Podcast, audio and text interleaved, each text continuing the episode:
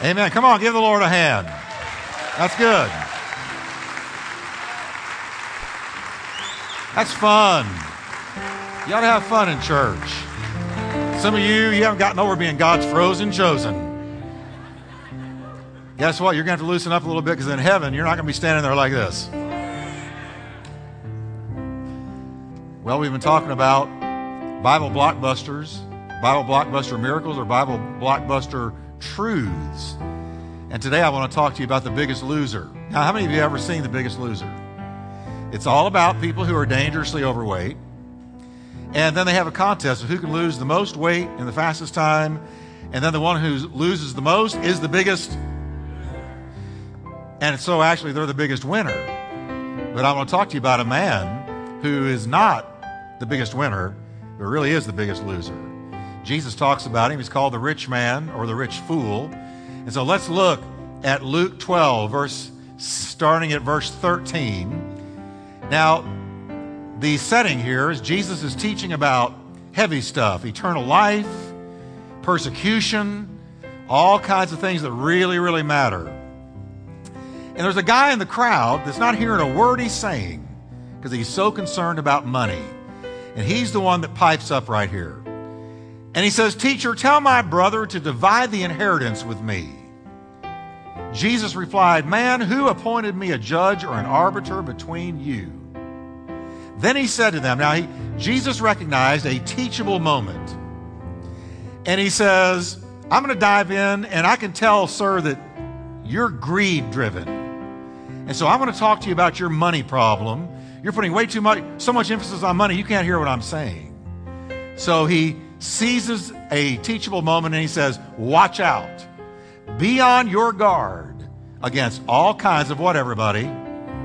All kinds of greed. Life does not consist in an abundance of possessions. And then he went on with a teachable moment and shared a parable. He says, The ground of a certain rich man yielded an abundant harvest. And the rich man who had this excess stuff began to say to himself, What shall I do? I have no place to store my crops. I've got so much, I've got no room for it. Wouldn't you love to experience that? All right. Then he said, Here's what I'll do I'll give it to the poor. Is that what he says? Nope. I will tear down my barns and build bigger ones. And there I will store whose grain does he say it is? My surplus grain. Well, then I'll say to myself, You've got plenty of grain laid up for many years. Take life easy, eat, drink, and be merry. But look what God said to him, You fool.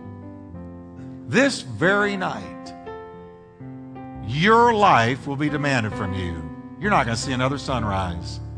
Then, who will get what you have prepared for yourself? This is how it will be with whoever stores up things for themselves, but is not rich toward God. Now, Father, thank you for your word. And I pray that, Lord, as we study and look at this man, the biggest loser, that you will help us to be delivered from anything other than a heart for God. In Jesus' name. Amen. Turn to your neighbor and say, Money doesn't satisfy. It doesn't. Now, our story begins with this man who's listening to Jesus teach, and he's all concerned about having done, been done wrong or done dirty by his brother who owes him money from an inheritance. So he wants Jesus to step in and handle it as a judge. Step into his business, get involved in his stuff, and tell his brother what to do. But Jesus refuses to intervene, and instead, he deals with this man's problem with greed. He's, I'm not going to deal with what has happened to you or what you consider injustice. Let me talk to you about your real problem. Your real problem in your brother your real problem is not what you think you have coming to you. Your real problem is that you're so caught up in money, you can't even concentrate on what I'm saying about everlasting life. You are dangerously distracted by other things.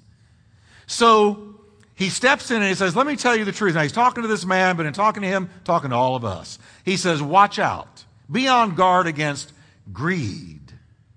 For life does not consist in how much you have. You do not get happiness from things. Even the Beatles knew money can't buy you love.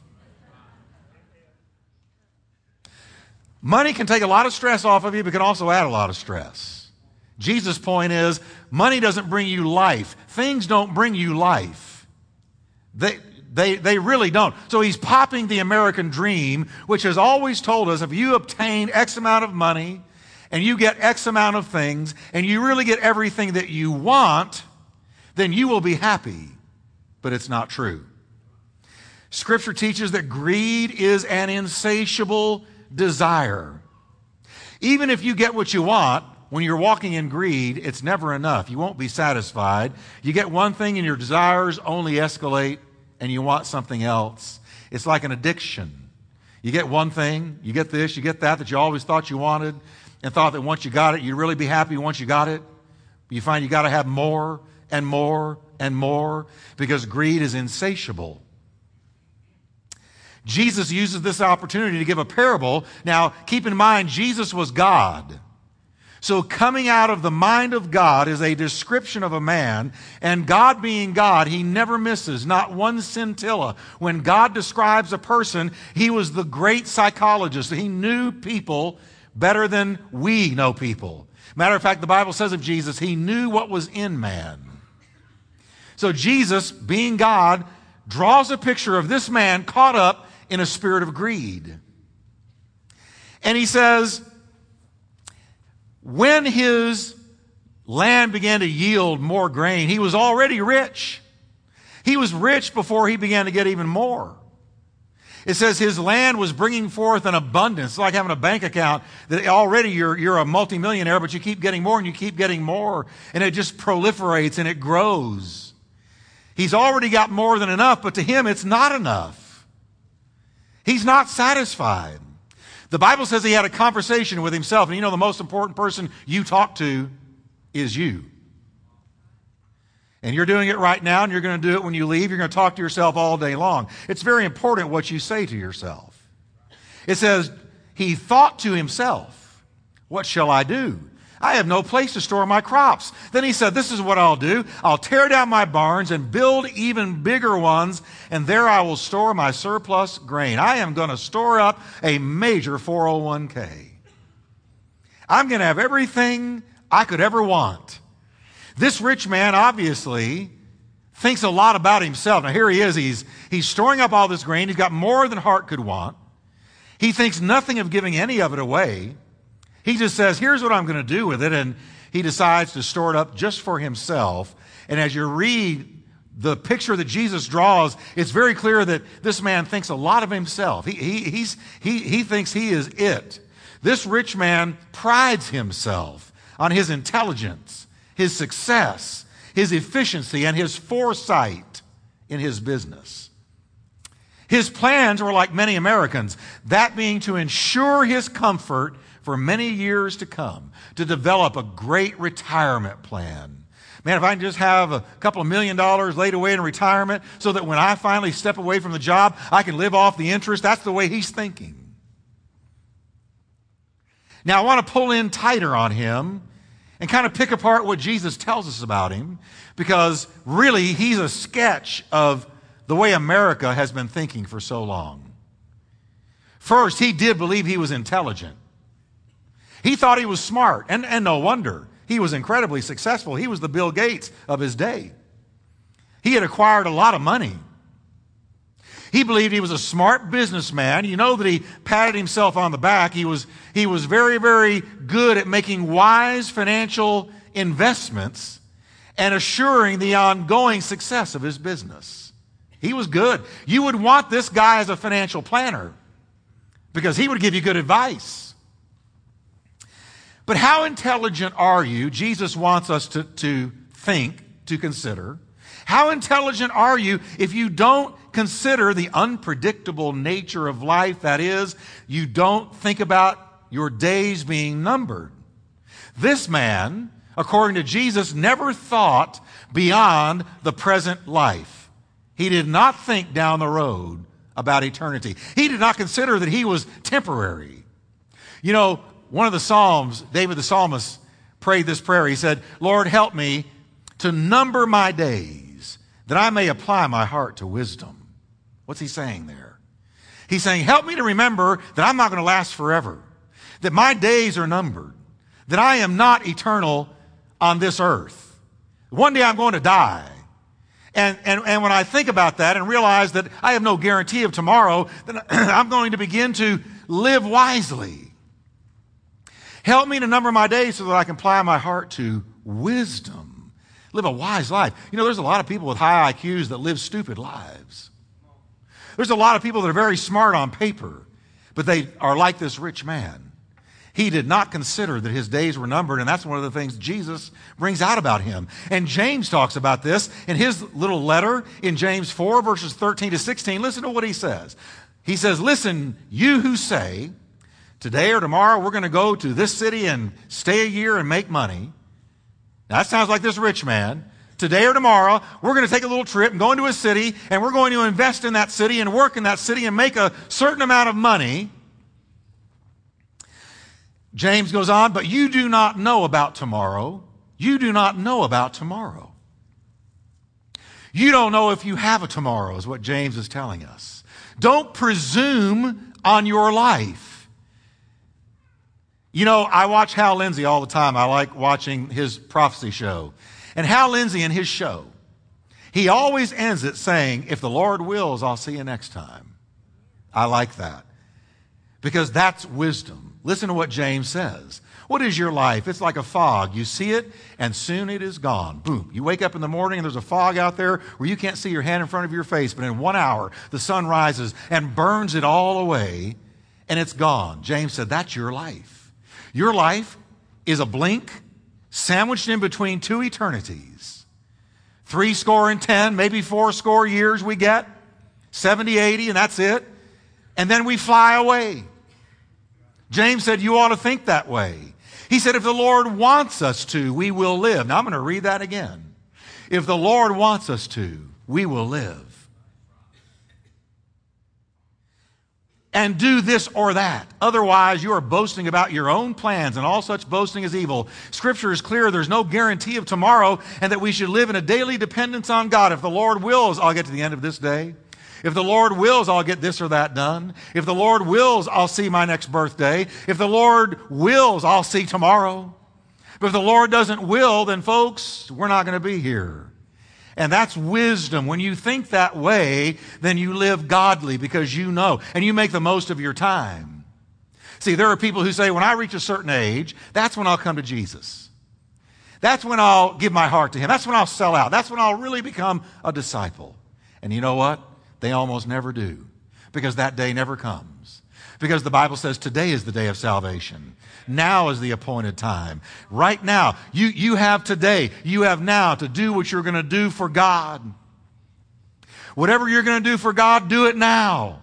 Because there's no guarantee. We have no guarantee of tomorrow. And that's what the Bible says. And our rich man in the parable fits James' description perfectly because he's assuming he's going to have 10 years, 20 years retirement. And God comes to him and says, Tonight is your night to meet your Maker.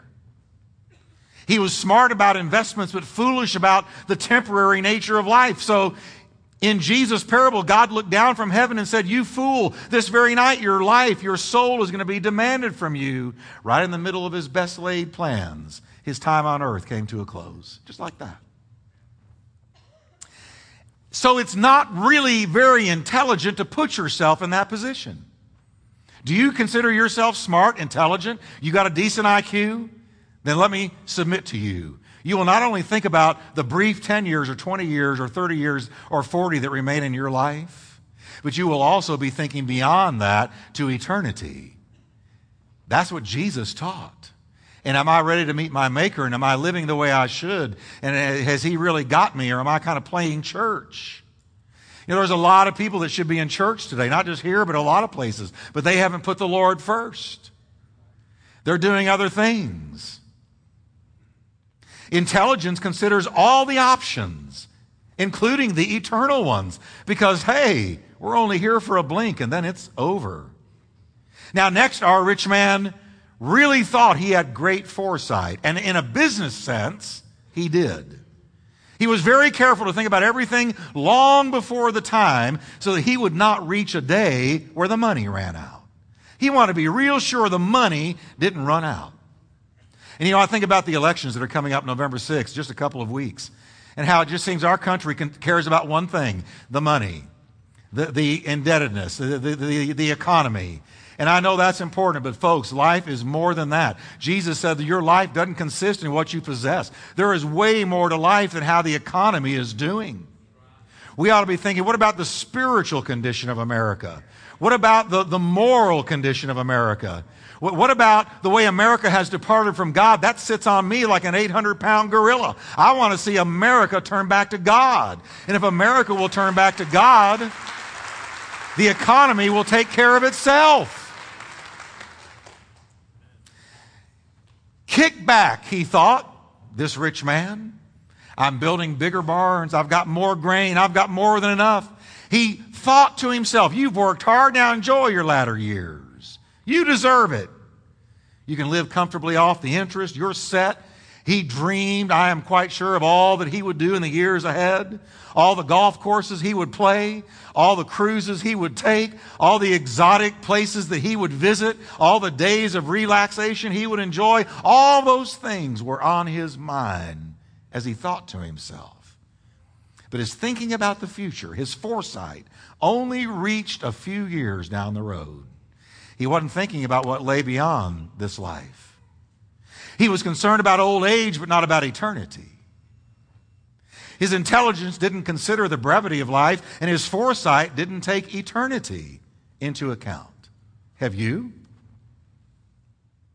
Even if you're 13, 14, 15, I assure you it goes pang like that. Seemed like yesterday I was 20. And now being 24, let me tell you, it's gone fast.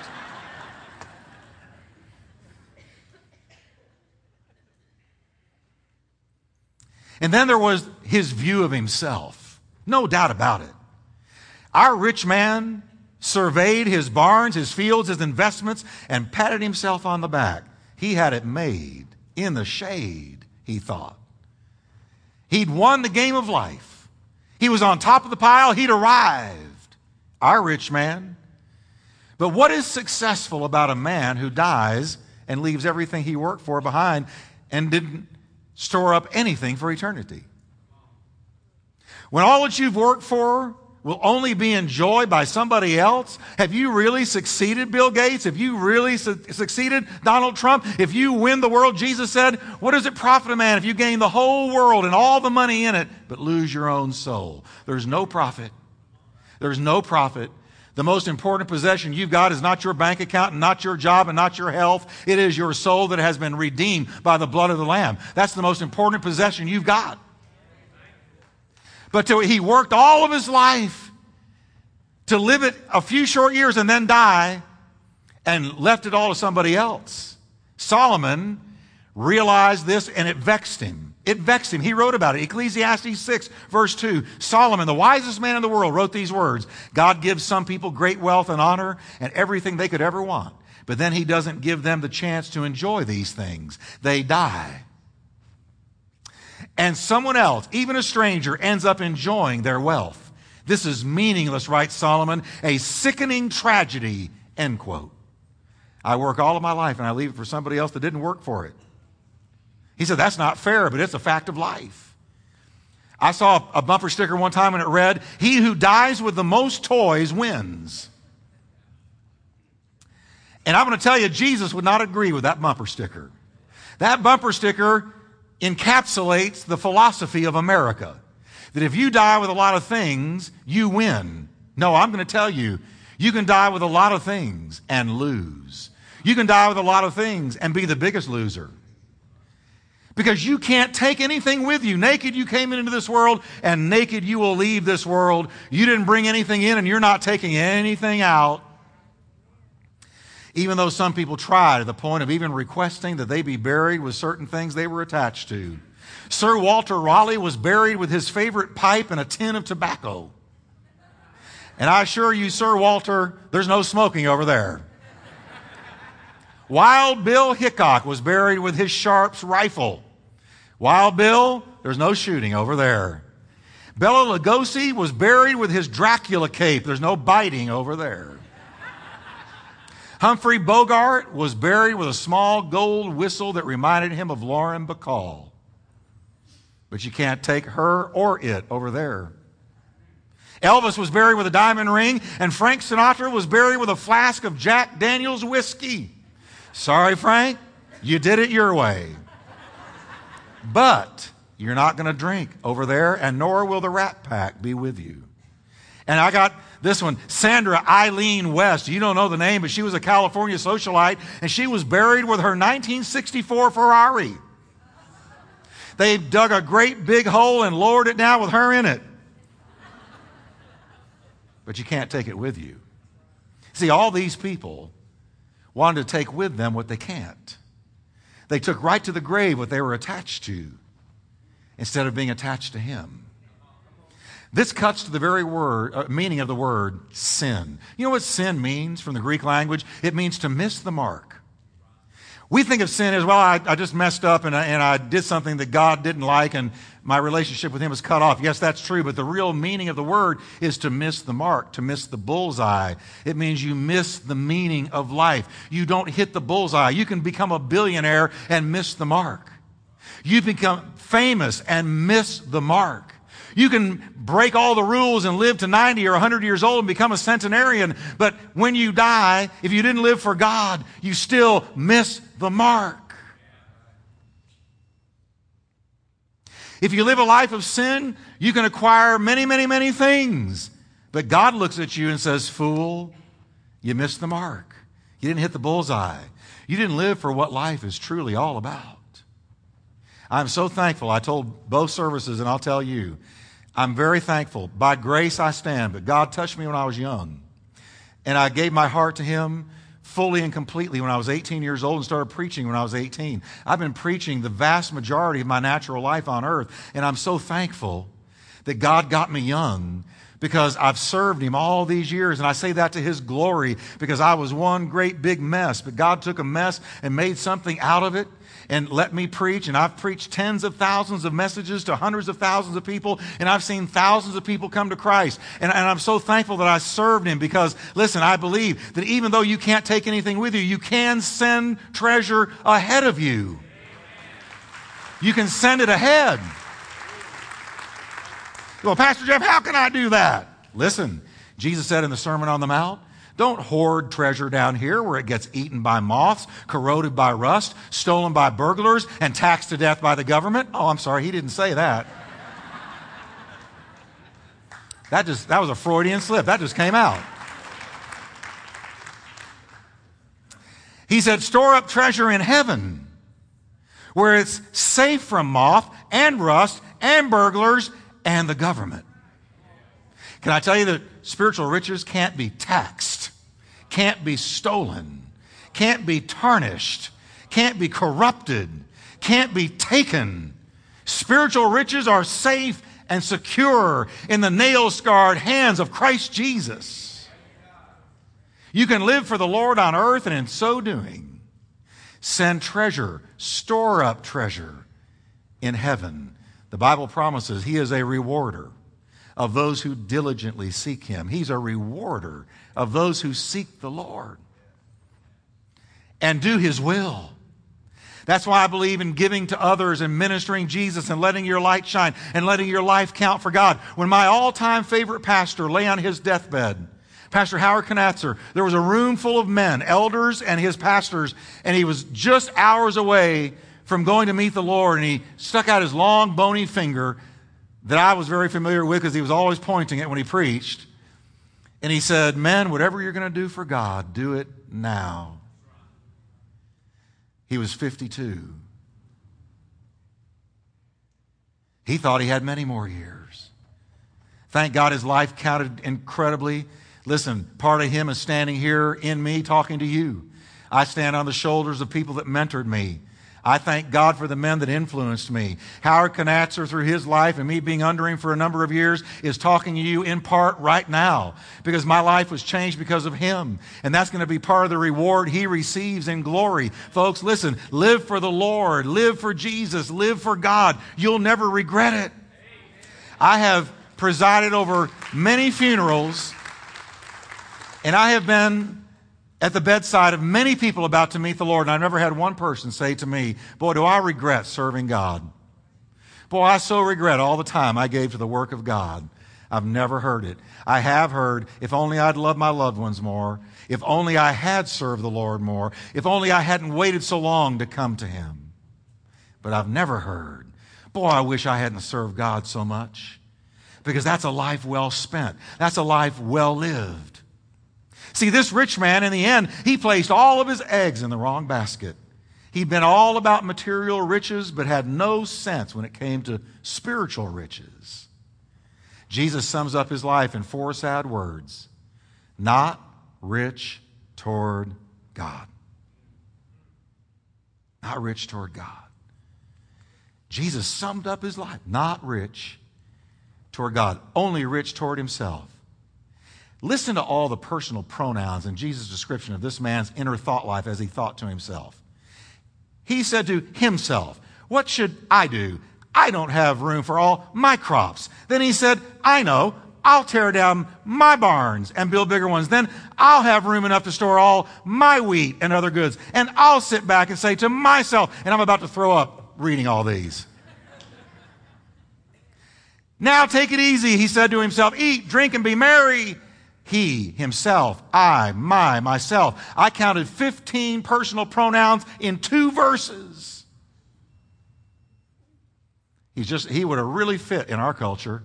It's all about me, what I can get. I'm entitled. You owe me. I, I deserve it. You, you should give this to me and that to me. It's all about me. Make me happy. I want to be happy. It's all about me. My world, the sun in my life around which I rotate is me. No wonder there's so many unhappy people and so many people on Valiums at a record level because you're never happy when it's all about you.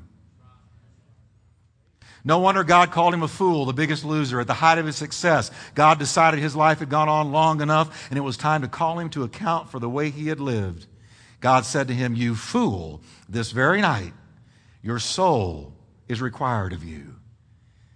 I looked up that word required in the Greek language. It comes from a word meaning your soul entrusted to you by God for a time is now demanded back. And it struck me, even our soul is a trust from God.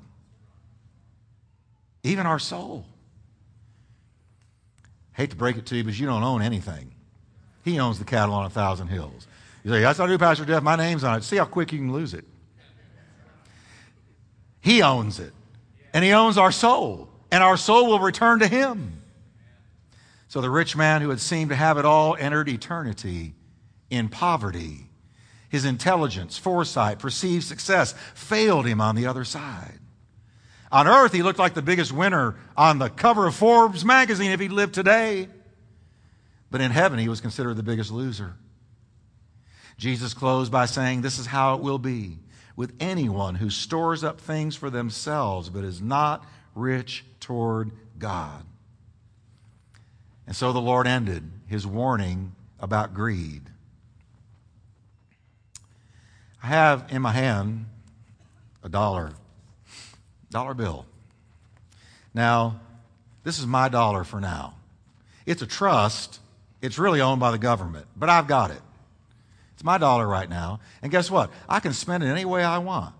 It won't get me much right now, but it's my dollar. I can spend it any way I want, but once I spend it, I can only spend it once. Once I spend it once, it's gone. It's my dollar. I can do anything I want with it, but I can only do it once. That's the way the Lord sees our life. Your life and my life. I've given it to you. I've entrusted you with a soul. You're thinking, seeing, hearing, functioning, living. I've given it to you. But how are you spending the dollar? You can spend it any way you want. You can go live in sin. You can live for yourself. You can do whatever you want. But you can only do it once. And then the day is going to come when God will call us up to Himself and say, How did you spend the dollar? Were you rich toward me? Or were you like the rich man? Me, myself, I, me, you, me. That's a thought, isn't it? Rich toward God is how much of my time does he get? Does he get a tithe of my time? Does he get a tithe of my money? Does he get a tithe of my talent? Does he get a tithe of me? And, and if you're really wise, you'll want to give him more than a tithe. I want to be rich toward God.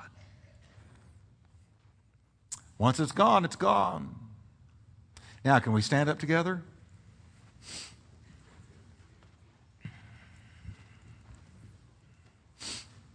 And we're going to pray. And for those of you that are guests, as soon as we dismiss, we want to meet you over across the hall in the fellowship hall. We want to give you something to eat, something to drink. But right now, here's the most important thing. Let me ask you a million dollar question with your eyes closed and your head bowed. If you can say, Pastor Jeff, I don't know if I'm being rich toward God. Let me ask you a question. How are you spending the dollar? Are you spending the dollar to glorify God, to give back to Him what He has given to you, to honor Him, live a life for Him? I hope so. I'm believing God for a church that is all about being rich toward God and I want to just kind of stand in the pathway of your life and ask you to do a little diagnosis of yourself. And ask yourself, how much of me is God getting? How much of my time? How much of my affection? Am I prioritizing God? If you can say, Pastor, I try, but I sure know I could do better, and I sure know that listening to this message, I want to be richer toward God than I have been. Can I see your hands here today? God bless you. Many of you, I want us to, I want us to pray a very important prayer. I want you to say with me, say, Lord, today, I want to be rich toward God. I don't want to be like this foolish rich man who seemingly had it all, but had nothing that really mattered. Help me to live wisely, sowing myself to you on a daily basis. Now, Lord, you see these precious people, and I put myself right in here in the middle of it. Lord, Time is going by, it's passing quickly. Help us to be rich toward you that our church, that our individual lives make an impact for God. Everywhere we go, that this city will know that we are here because of the glory of God and the witness of Christ. That this country will know that we were here because of our witness for Christ. Say with me, church, Lord, be glorified in my life. In Jesus' name. Amen. Give him a hand of praise today. Thank you, Lord.